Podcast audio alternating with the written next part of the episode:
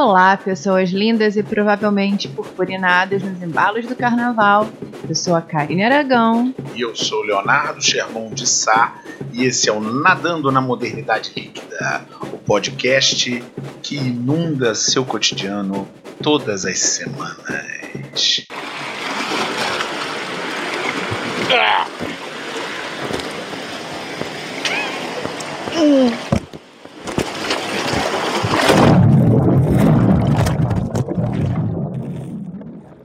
Sejam muito bem-vindos ao NML 9, NML pré-carnavalesco. E aí, Karine, preparada para o carnaval? Preparada, já estou com a minha voz aqui quinta-feira pré-carnaval. Muito bem, então estamos aí cheios de purpurina e de alegria. Nós temos purpurinas e agradecimentos.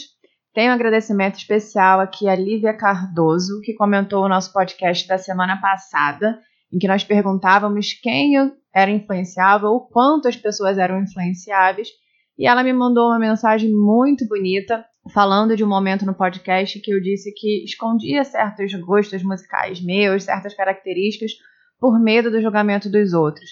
E um trechinho da mensagem dela foi o seguinte: Karine, assim como você, eu também já escondi várias partes de mim porque achei que os outros não iriam gostar. Ainda bem que amadurecemos e hoje sabemos que se esconder da gente mesmo é uma furada. Lívia, sua mensagem chegou ao meu coração com muita alegria, muita felicidade por compartilhar a minha história com você e você ter compartilhado a sua com a gente. Muito obrigada. Muito obrigado, Lívia. Não se esconda, se liberte e vamos conosco. Vamos mergulhar? Vamos embora.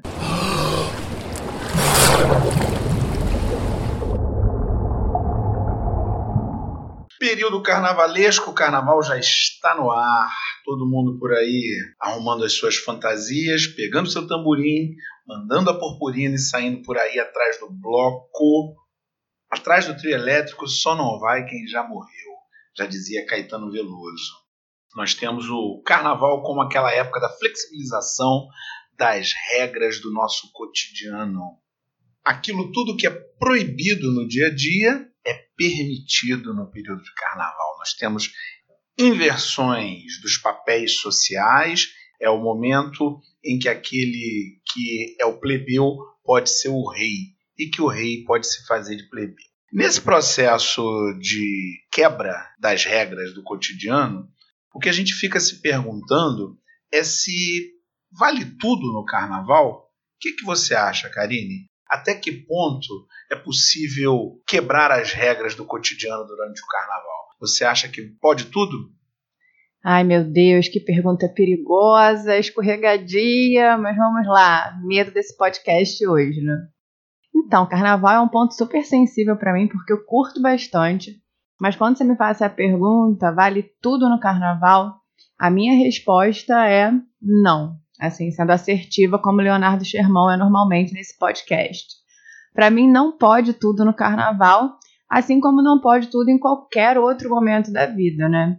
E aí a minha visão é que quando a gente fala poder tudo, isso significa que a gente acaba entrando num contexto de vivência sem regras, sem qualquer pacto de civilidade, sem a consideração preliminar de que, mesmo no carnaval, em qualquer outra data comemorativa, eu preciso respeitar o meu espaço e preciso respeitar o espaço do outro.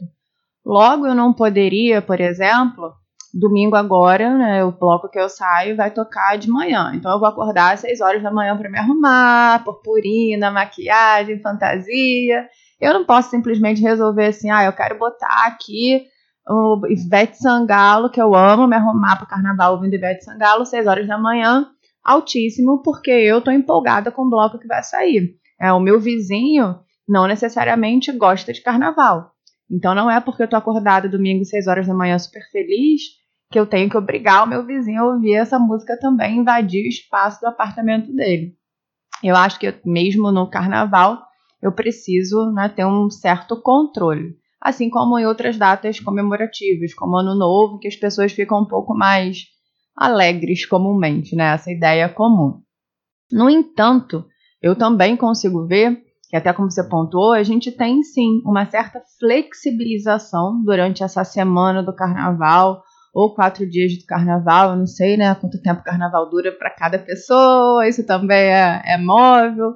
A gente tem uma certa flexibilização, uma certa mudança um pouco, né, talvez inversão do que a gente considera padrão de conduta habitual, talvez do que a gente, se permita fazer, do que a gente esteja aberto a fazer. E isso acontece até em outros períodos, assim, nas férias. Eu vejo muito que a gente flexibiliza a nossa rotina quando a gente viaja. No próprio mês de dezembro, que é um mês de muitas confraternizações, a gente acaba consumindo mais álcool, como na semana do carnaval. A gente acaba comendo besteira de repente, a gente acaba perdendo noite de sono. A gente fica mais aberto a experiências, né? mais flexível. E aí, para mim, o carnaval é exatamente, no carnaval é exatamente isso que acontece. Né, pensando naquele momento da, da nossa rotina, naquela época em que a gente tem os excessos né, que vão anteceder ao período da quaresma. Então, é seu momento de excessos, é a quebra da sua, da sua rotina. É a época, então, que você vai subverter o seu cotidiano, de repente, em que você vai colocar o seu mundo de cabeça para baixo naquela semana, em que eu vou, por exemplo, sair purpurinada, fantasiada, cheia de adereços, numa segunda-feira, que é o que eu vou fazer segunda-feira que vem. Mas eu já não vou fazer isso na outra segunda-feira, porque eu vou ter voltado para minha rotina, para as minhas atividades habituais. Eu não vou trabalhar de arco florido, cheio de adereço e purpurina. Né? Então eu vejo o carnaval como esse período em que você de repente não pode tudo, porque você não quebra seu pacto de civilidade, mas você fica um pouco mais flexível, né? Eu diria metaforicamente, né, usando as minhas metáforas que eu adoro, que o carnaval seria um sábado à noite estendido. E você, Leonardo Sherman, o que, que você acha? No carnaval pode tudo? Você falou de quaresma, né? E o carnaval tem muito a ver com isso. O carnaval, ele, na sua origem mais próxima da gente, ele vem do calendário religioso católico. A Igreja Católica tem um calendário, para quem não é católico, ficar sabendo, tem um calendário passa o ano inteiro nesse calendário. Na verdade, tem um, uma série de épocas dentro desse calendário, a época da Páscoa, a época do Natal e por aí vai. E há um período que, para os católicos, é o centro desse calendário, que é exatamente esse que você citou, o período da Quaresma. E o período da Quaresma é o período que antecede a Páscoa. Sendo assim, a Páscoa é a data central do calendário católico, os cristãos católicos deveriam, devem se preparar para a Páscoa através de jejum, abstinência e penitência durante os 40 dias da quaresma. Sendo assim, antes do período da quaresma, que começa na quarta-feira de cinzas, as pessoas teriam um momento de liberdade.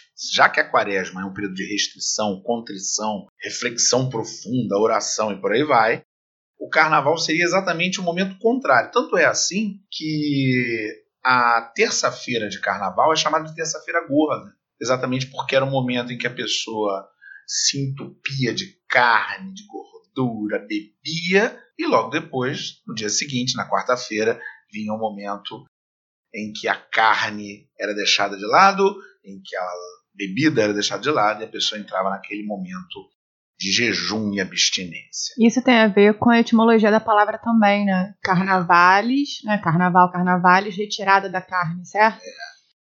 É. é uma das possibilidades, né? Porque na verdade o carnaval é uma bagunça, ainda bem, na medida em que muitas tradições se, se unem nesse, nesse processo. Estou falando de uma, que é a tradição religiosa do carnaval, está relacionada a essa tradição.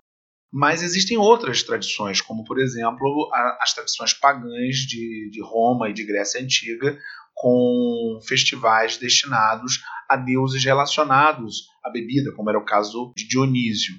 Havia isso, havia esse tipo de, de festividade. Assim como em outras populações europeias também havia esse tipo de festividade. Então, o, o carnaval ele é uma, uma mistura muito grande Veja que aqui no Brasil, quando o carnaval chegou com os portugueses, ele era na verdade um intrudo, mesmo período em que havia festividades. Basicamente era permitido que uma pessoa jogasse coisas na outra, como é, jogar um pouco de lama, farinha na verdade, né? farinha e água, ou então preparava o chamado limão de cheiro com, com umas ervas aromáticas, com perfume para jogar nas pessoas e tinha aquela brincadeira não tinha música, não tinha batuque, não tinha nada. Mas chegando ao Brasil, e é claro, com a nossa infame tradição escravista, essas populações que foram sequestradas na África e foram trazidas para o Brasil, elas também deram a sua contribuição através da, dos padrões rítmicos dentro dessa festa, né? A musicalidade da festa do Carnaval,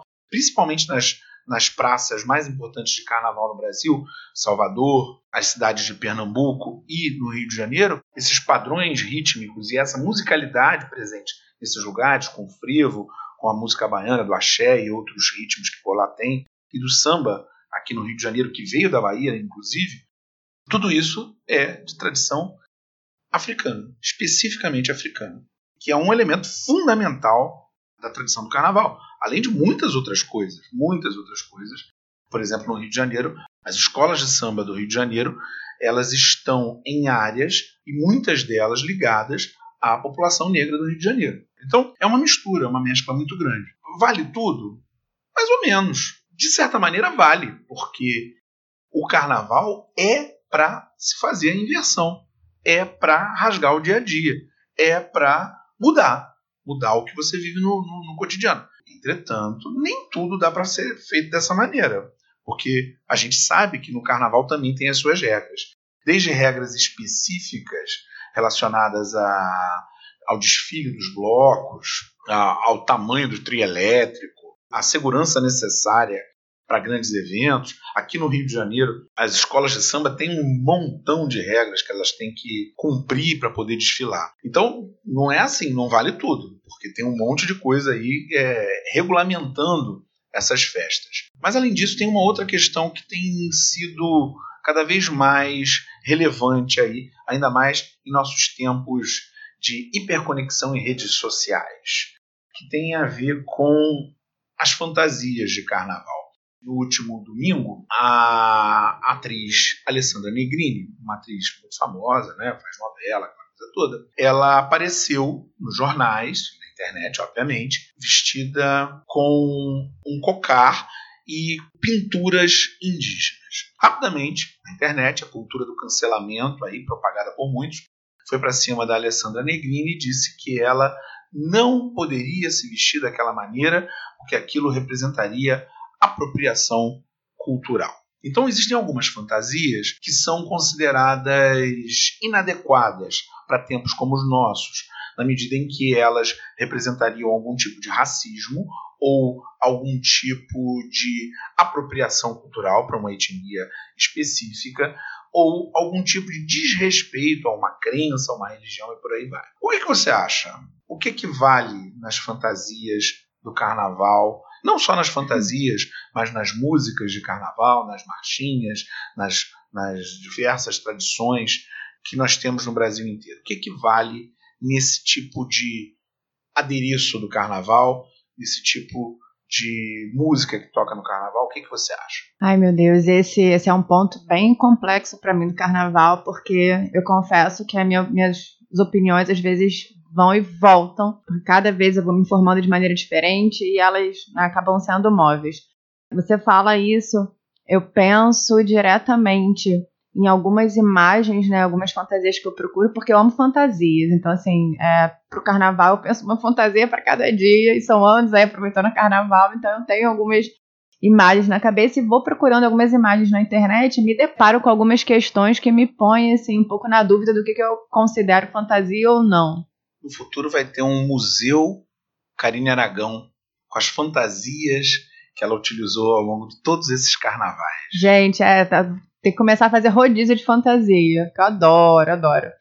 Mas aí, procurando nessa semana, eu até me, me deparei com uma imagem que eu fiquei chocada, que foi uma fantasia, pasmem, de Hitler e Anne Frank. Cruz credo.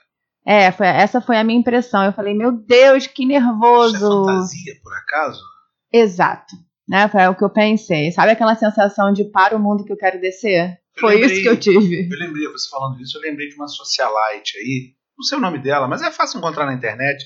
Ela fez uma festa aí, ela achou bonitinho se colocar como uma sinhá do período colonial, ladeada por duas pessoas que estariam representando escravos, as pessoas negras. Tirou foto, botou no Instagram e depois ficou muito aborrecida quando as pessoas começaram a reclamar dela. É que pode, né? Gente, total. Vamos embora para passar, Dada, porque esse mundo às vezes não dá. Mas, né, tirando esses casos, assim, bem bizarros, que obviamente não, não são de não deveriam ser chamados de fantasia. Quando você me pergunta sobre essa questão da, do uso, do que pode, poderia ou não virar fantasia, essa questão relacionada à apropriação cultural, que aconteceu com a Alessandra Negrini, algumas imagens vêm na minha cabeça, assim, é, mais despontadas, que são da fantasia de indígena, fantasia de cigano, fantasia de chinês, aquela, né, eu tô chamando de fantasia, mas enfim, aquela fantasia de terrorista que tem como fantasia ponto... de terrorista? É, que tem como ponto de partida as vestes muçulmanas. Isso me incomoda muito, né? Isso fica assim, ah, chega me, me causando um certo terror. Ah, então quer dizer que fantasiar de terrorista é, é se vestir como uma pessoa da religião islâmica. Exato. Quer dizer, não é mais a fantasia inventada a partir disso. A partir disso tem, tem coisas muito esquisitas, né? Quando a gente começa a pensar o carnaval e com um pouquinho mais de complexidade. Lá em 2017, eu escolhi uma fantasia que gerou uma certa reflexão na minha cabeça, que foi a fantasia de Pocahontas. Fiz a fantasia e quando eu saí, no mesmo dia e algumas semanas depois, algumas pessoas comentaram assim: ah, você não poderia ter feito essa fantasia porque você se fantasiou de indígena. E a minha resposta automática para essas pessoas foi: ah, eu não estava fantasiada de indígena, eu estava fantasiada de Pocahontas, eu estava fantasiada de um personagem. Mas mesmo que eu tivesse esse argumento, essa ideia me incomodou. Até porque Pocahontas é indígena. Foi indígena. Sim, mas era uma personagem. Personagem histórica. Era uma personagem. E isso. Mas da assim. Disney, né? eu, da Disney. Eu tinha essa resposta na minha cabeça muito automática. E quando eu fiz a fantasia, eu sabia que isso poderia acontecer e eu já tinha esse mecanismo de defesa, mas mesmo assim, na hora de, de argumentar, me incomodou. Mas vamos, vamos, explicar. Incomodou por quê? Pela apropriação cultural? Seria? Não Pela sei. desconfiança de que você estaria fazendo apropriação. O que, que é apropriação cultural? Pela desconfiança de que eu estivesse fazendo algo errado, transformando uma, cultura que não é, deveria ser transformada em fantasia. Tanto que meu primeiro passo, depois desse meu incômodo, foi procurar o significado do que é fantasia. Né? Como linguista, quando eu quero resolver um problema, meu ponto de partida é procurar o significado da palavra. E aí, a ideia geral de fantasia, pesquisando o sentido histórico, etimológico dessa palavra, é representação de elementos ou situações que não pertencem à realidade. E aí eu pensei, a cultura indígena obviamente pertence à realidade, né? É uma realidade. Mas a Pocahontas não.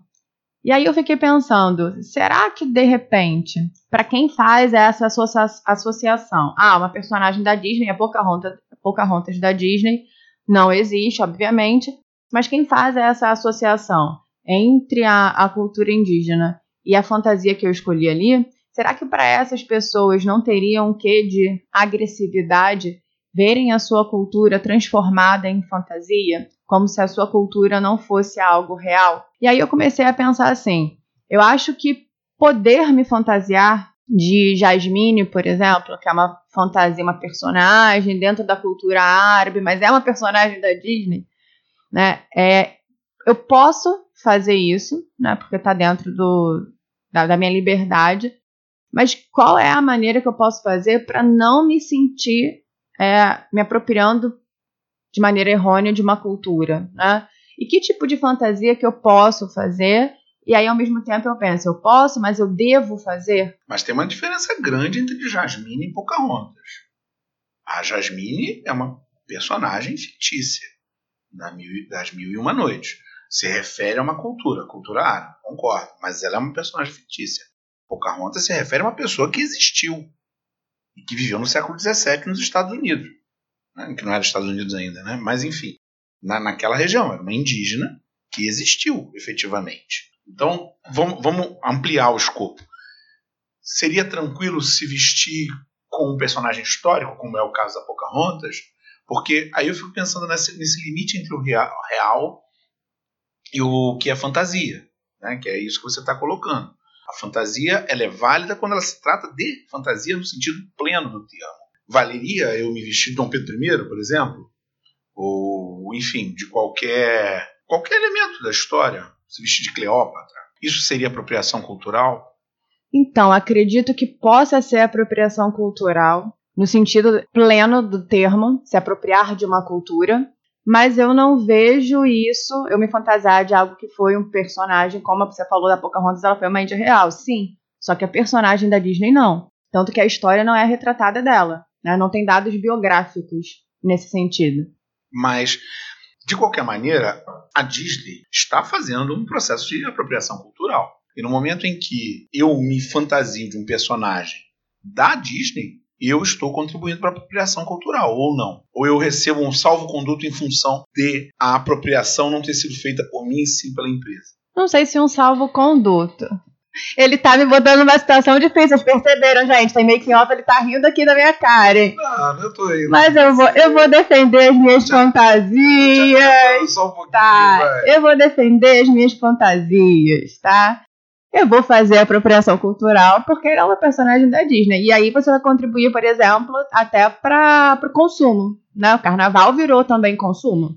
Quando eu falo que eu tenho várias fantasias, eu estou participando de um processo de consumo. Sim, né? inegável isso. Mas eu acho que você tem maneiras diferentes de fazer. E aí entra, por exemplo, no caso da, da própria fantasia da Moana, que também deu um problema. Eu só gosto de fantasias polêmicas, né?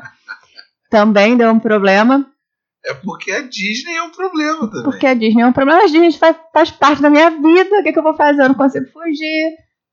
A gente te, teve, acho que foi em 2018, 2017, não me lembro, um problema com a fantasia do Maui. Vendia a fantasia da Moana e vendia a fantasia do Maui. E aí a fantasia do Maui, né, quem pra conhece... Quem não o... sabe, Maui é o personagem Amigo da Moana. da Moana. É um personagem tem a ver com um mito lá daquela região e tal. Exatamente. A, a, algumas Pacífico, culturas né? da, das ilhas do Pacífico. O Maui, né, para quem viu esse personagem, que não viu, digita aí no Google rapidinho, vai ver a imagem dele. É um personagem que tem, tá, que tem o corpo tatuado, e essas tatuagens têm significado né, para as culturas da, das ilhas do Pacífico, algumas culturas.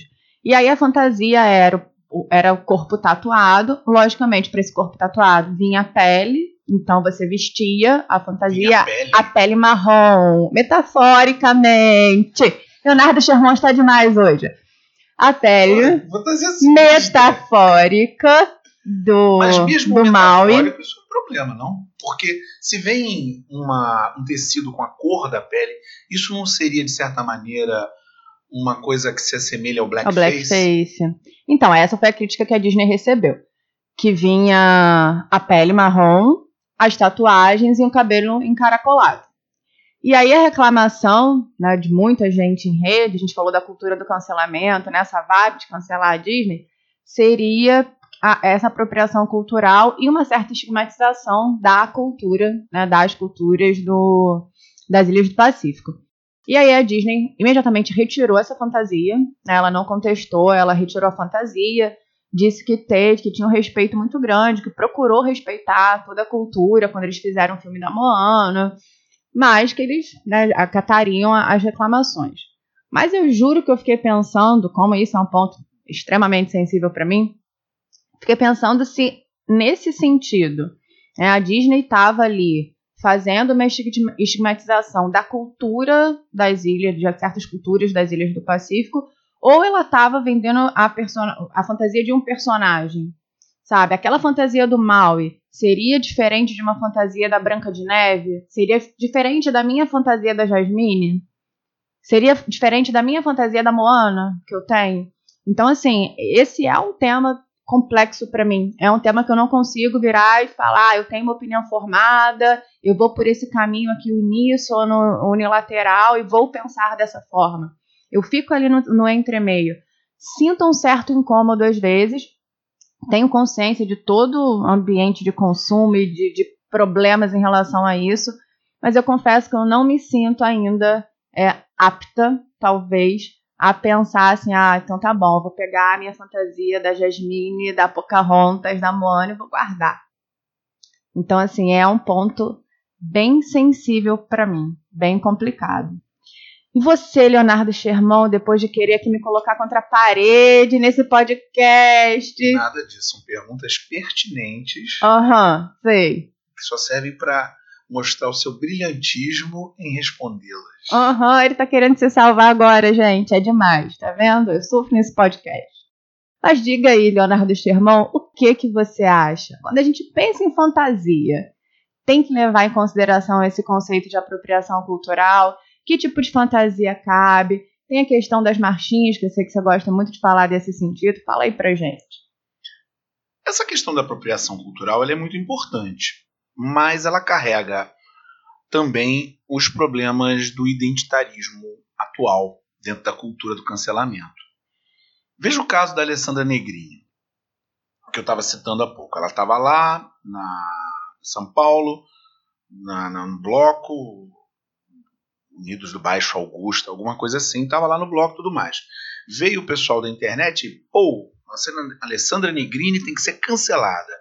Mas o que, que acontece logo em seguida? O pessoal começa a ver que a Alessandra Negrini estava daquele jeito, pois ela foi pintada por lideranças e grupos indígenas é, na tentativa de lançar luz sobre o problema da invasão das terras indígenas, que virou um problema muito maior no último um ano e meio. Então ela estava ali fazendo um protesto. Ela estava usando a força que tem a imagem dela, na medida em que ela é uma atriz famosa, para levantar a questão das tribos indígenas. Então, eu fico pensando o seguinte: se os próprios indígenas que estavam lá com ela não se incomodam e não se incomodaram de pintá-la e aquilo foi utilizado e foi utilizado para levantar a questão das invasões das terras indígenas, que é uma questão gravíssima. Os indígenas estão sendo assassinados em função dos grileiros de terra. Então, isso não é apropriação cultural em absoluto. Isso é, é uma coisa muito mais importante do que discutir apropriação cultural. Veja um outro caso. Nós temos o caso aqui no Rio de Janeiro, tem um bloco, que é um bloco que tem mais de 60 anos, chamado Cacique de Ramos. O bloco é composto de homens que se vestem é, fantasia de índio americano de filme do faroeste. Né? Não, pode ser, não pode ser mais estereotipado. Então o que você pode falar de cara, sem saber de nada? Olha lá, apropriação cultural, racismo. É, mais ou menos. Porque o cacique de Ramos, para começar, ele tem mais de 60 anos. Segundo, ele é de Ramos, um dos bairros da periferia do Rio de Janeiro, em que tem uma população negra bastante significativa. E mais do que isso, o Cacique de Ramos é um bloco seríssimo que tem, inclusive, relação, relação direta com religiões afro-brasileiras. Candomblé está ali presente no Cacique de Ramos de uma maneira muito forte, muito forte mesmo. Então, quem é que vai falar que o Cacique de Ramos, que se veste dessa maneira há 60 anos, e é composto na sua imensa maioria de pessoas negras, é um bloco que faz apropriação cultural e é racista. Não dá para você dizer que o cacique de Ramos está num momento é, de apropriação cultural, qualquer coisa nesse sentido. Aquilo ali está num outro caminho. Aquilo ali faz muito mais bem para a luta identitária, no caso da população negra especificamente, do que mal, porque eles se apropriam de uma fantasia que obviamente não tem nada a ver. Você olha para ele e vê que não tem nada a ver com, com, qualquer elemento cultural de uma população indígena brasileira. Então, a gente tem que pensar as coisas num limite muito mais profundo do que simplesmente a gente pensar na cultura do cancelamento. De fato, existe apropriação cultural. Mas isso não está sendo feito no dia a dia. Isso está sendo feito no carnaval. E o carnaval é o tempo da inversão, é o tempo da balbúrdia, é o tempo em que o rei é o momo. Então a, a coisa muda de figura. Nesse tempo, eu acho que a gente tem que é, experimentar essas coisas, analisar. É claro também que existem excessos. E os excessos estão dentro do limite da trincheira da civilização. Alguém se vestir de Hitler e Anne Frank, isso é uma barbárie.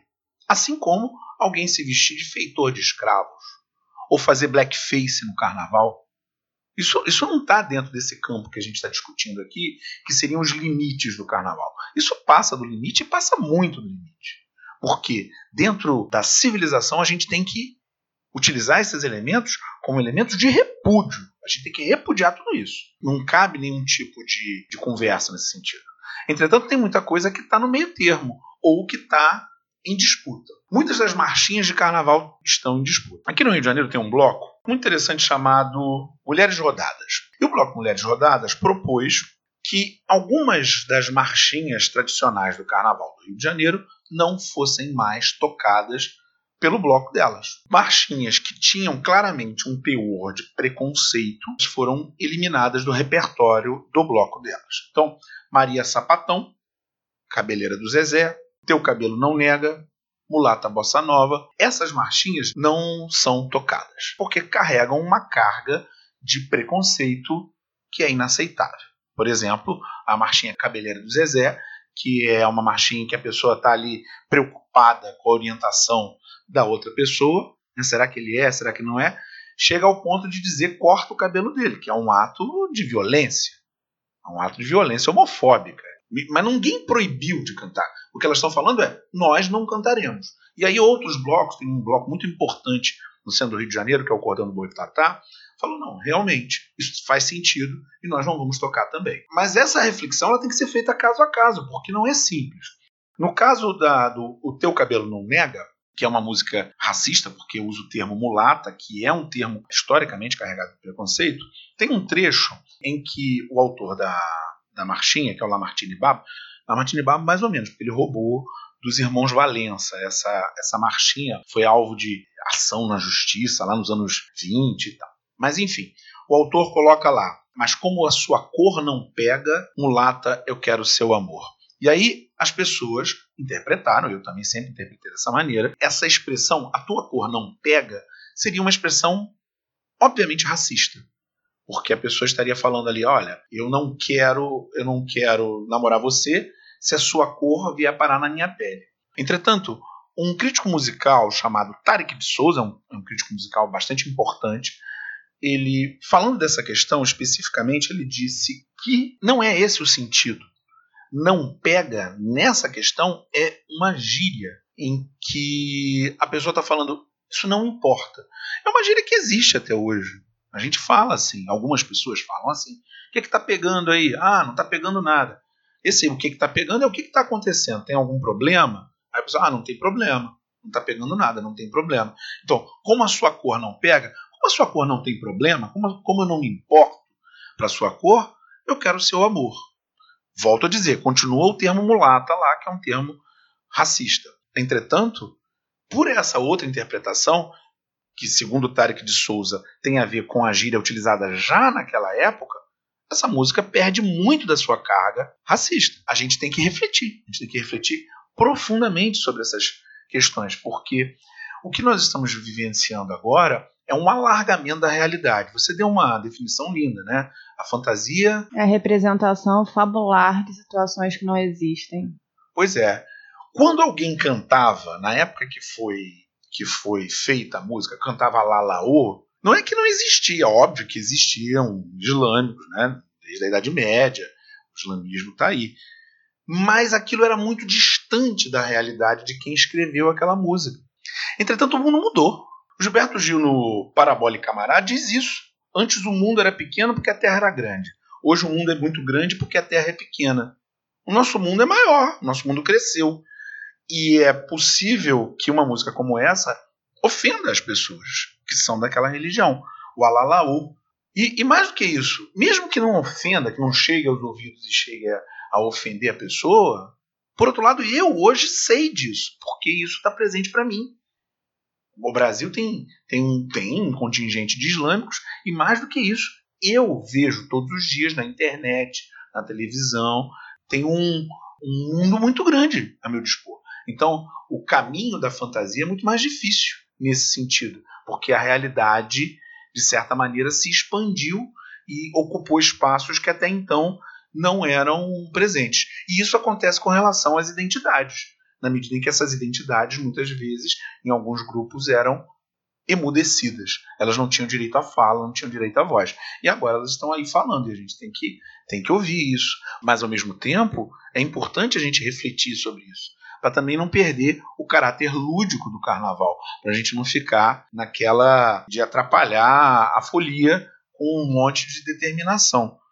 Eu tenho a impressão, você falando isso, que parece que quando a gente consegue considerar certas identidades, não no plano do exótico, mas do real, a gente passa a se incomodar, talvez, em vê-las transformadas em fantasia. Né? Quando você deu esse exemplo, eu penso muito naquela ideia do, de, do exótico pode virar fantasia, mas quando você vê que é real, aí não, não caberia mais que fosse levado a, a essa esfera. Até porque a gente está no caminho de eliminar o exótico das nossas vidas. Na medida em que está tudo na nossa, na nossa palma da mão. É tudo Não. acessível. Mas existem outras questões no carnaval também relacionadas à, à fantasia. Uma das questões que tem aparecido com muita força é a questão do tamanho das roupas. Ai, meu a Deus. A fantasia, fantasia, fantasia tem tamanho mínimo não? Ou a pessoa pode sair pelada pela rua durante o carnaval?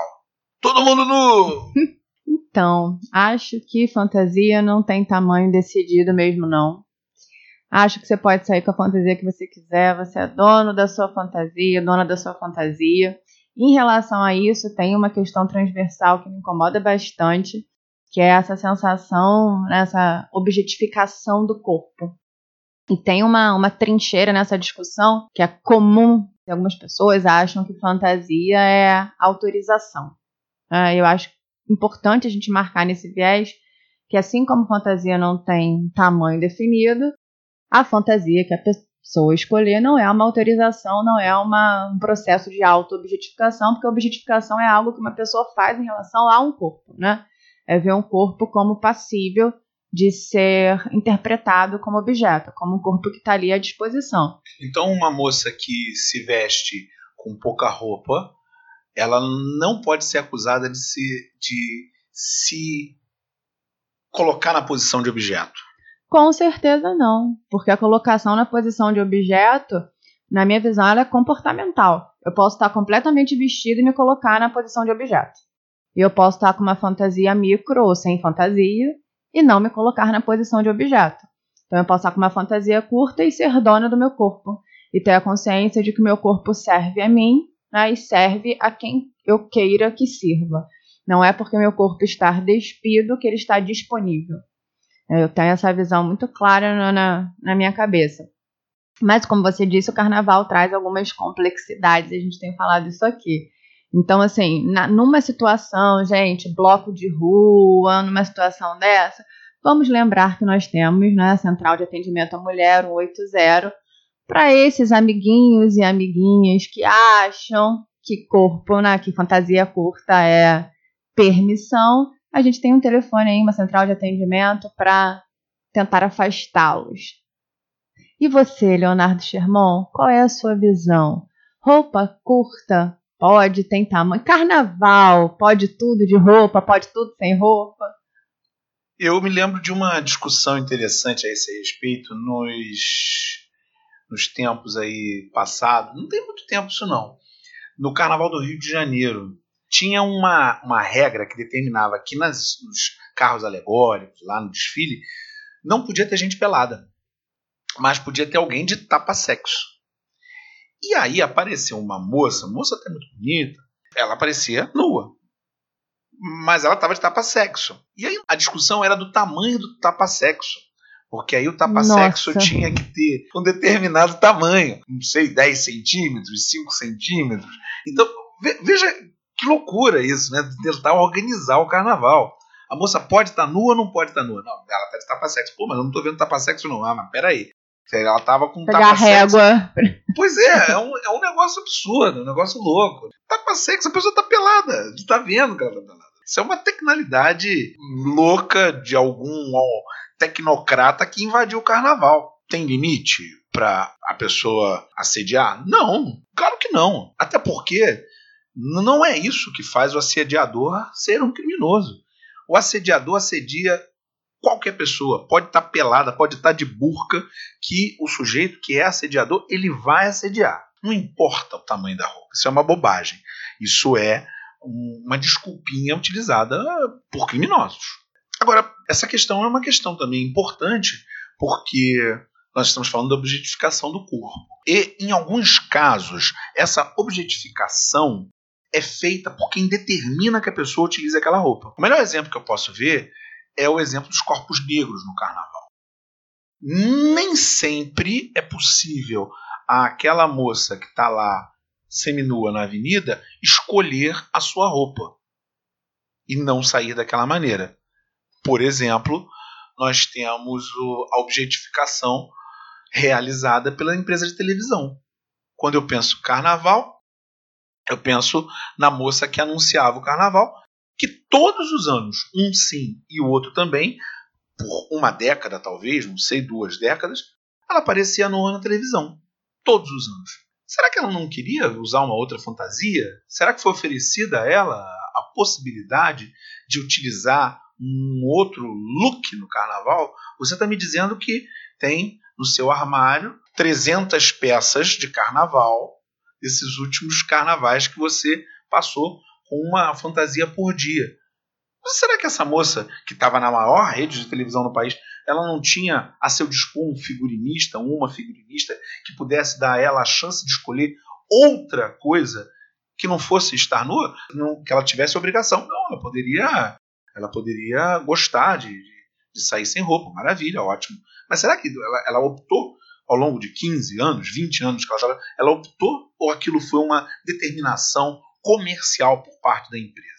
Então, eu penso que o carnaval é um tempo sim triste de objetificação dos corpos.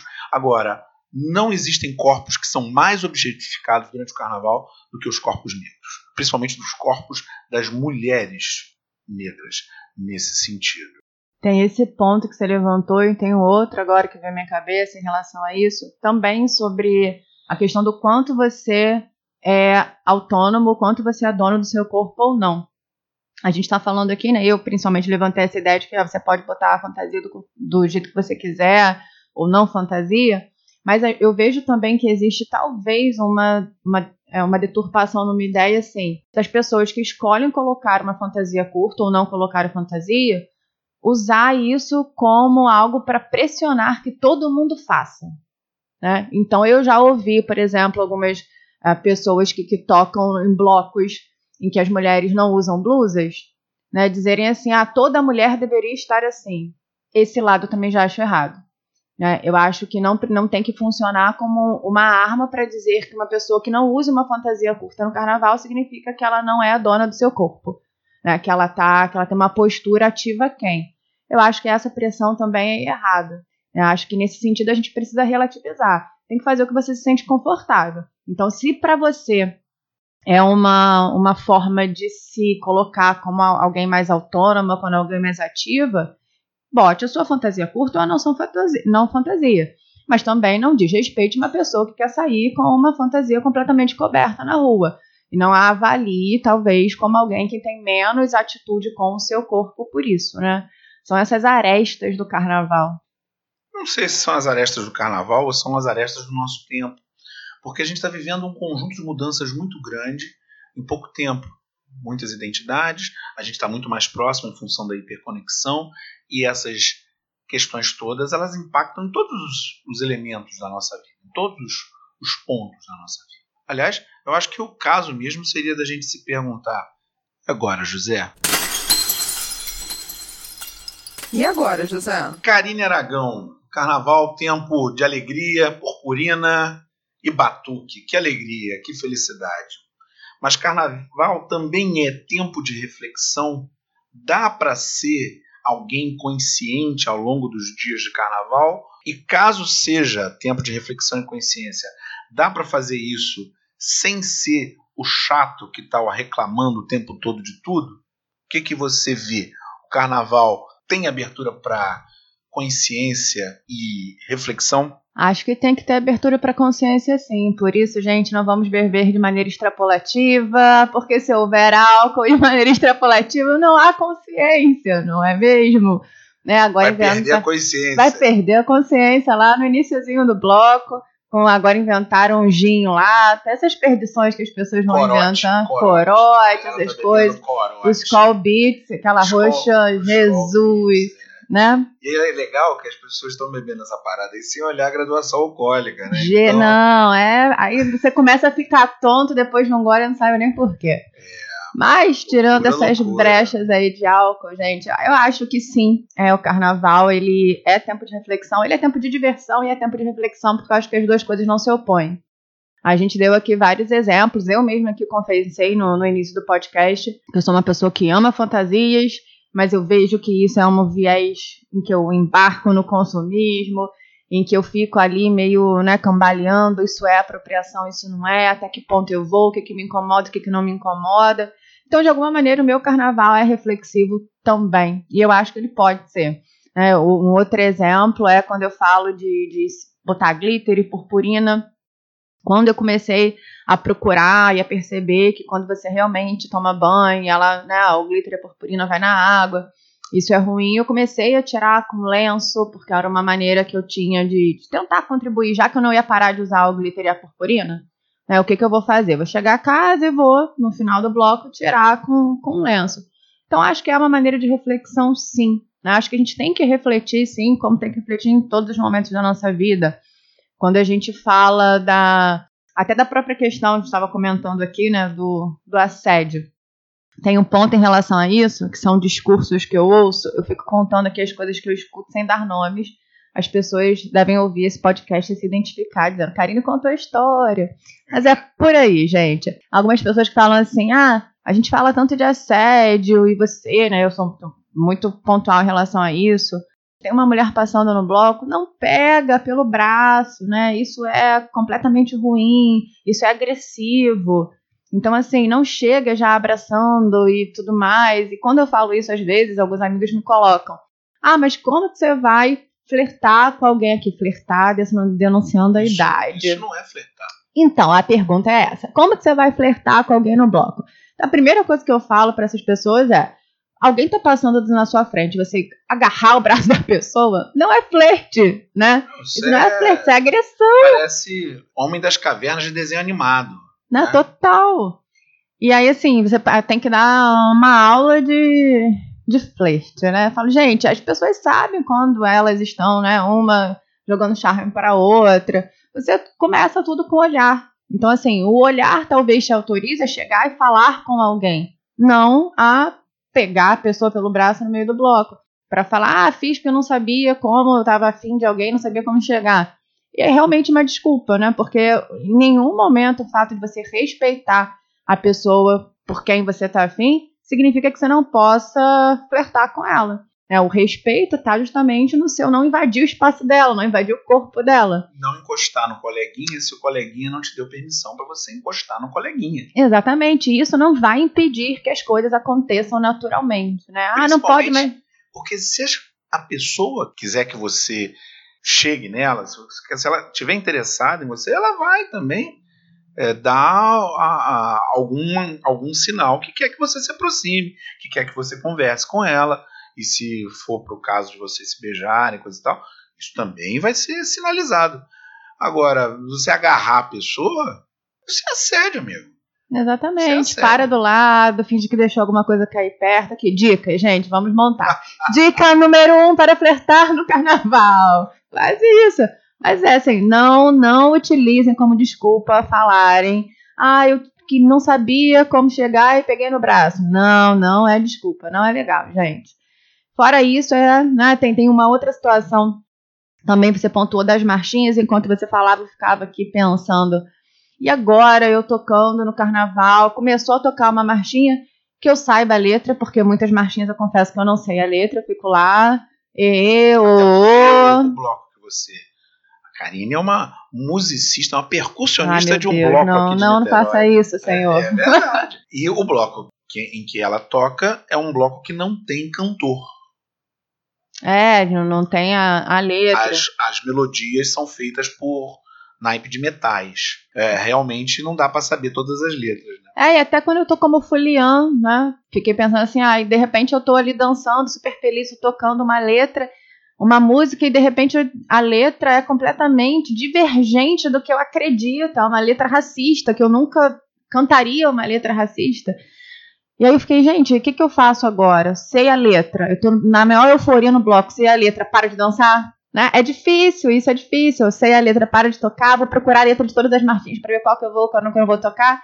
Vai sair eu com uma lista na mão. Vou sair com uma lista. Eu acho que você vai se divertir um é, pouco assim. Poxa, vou sair com uma lista.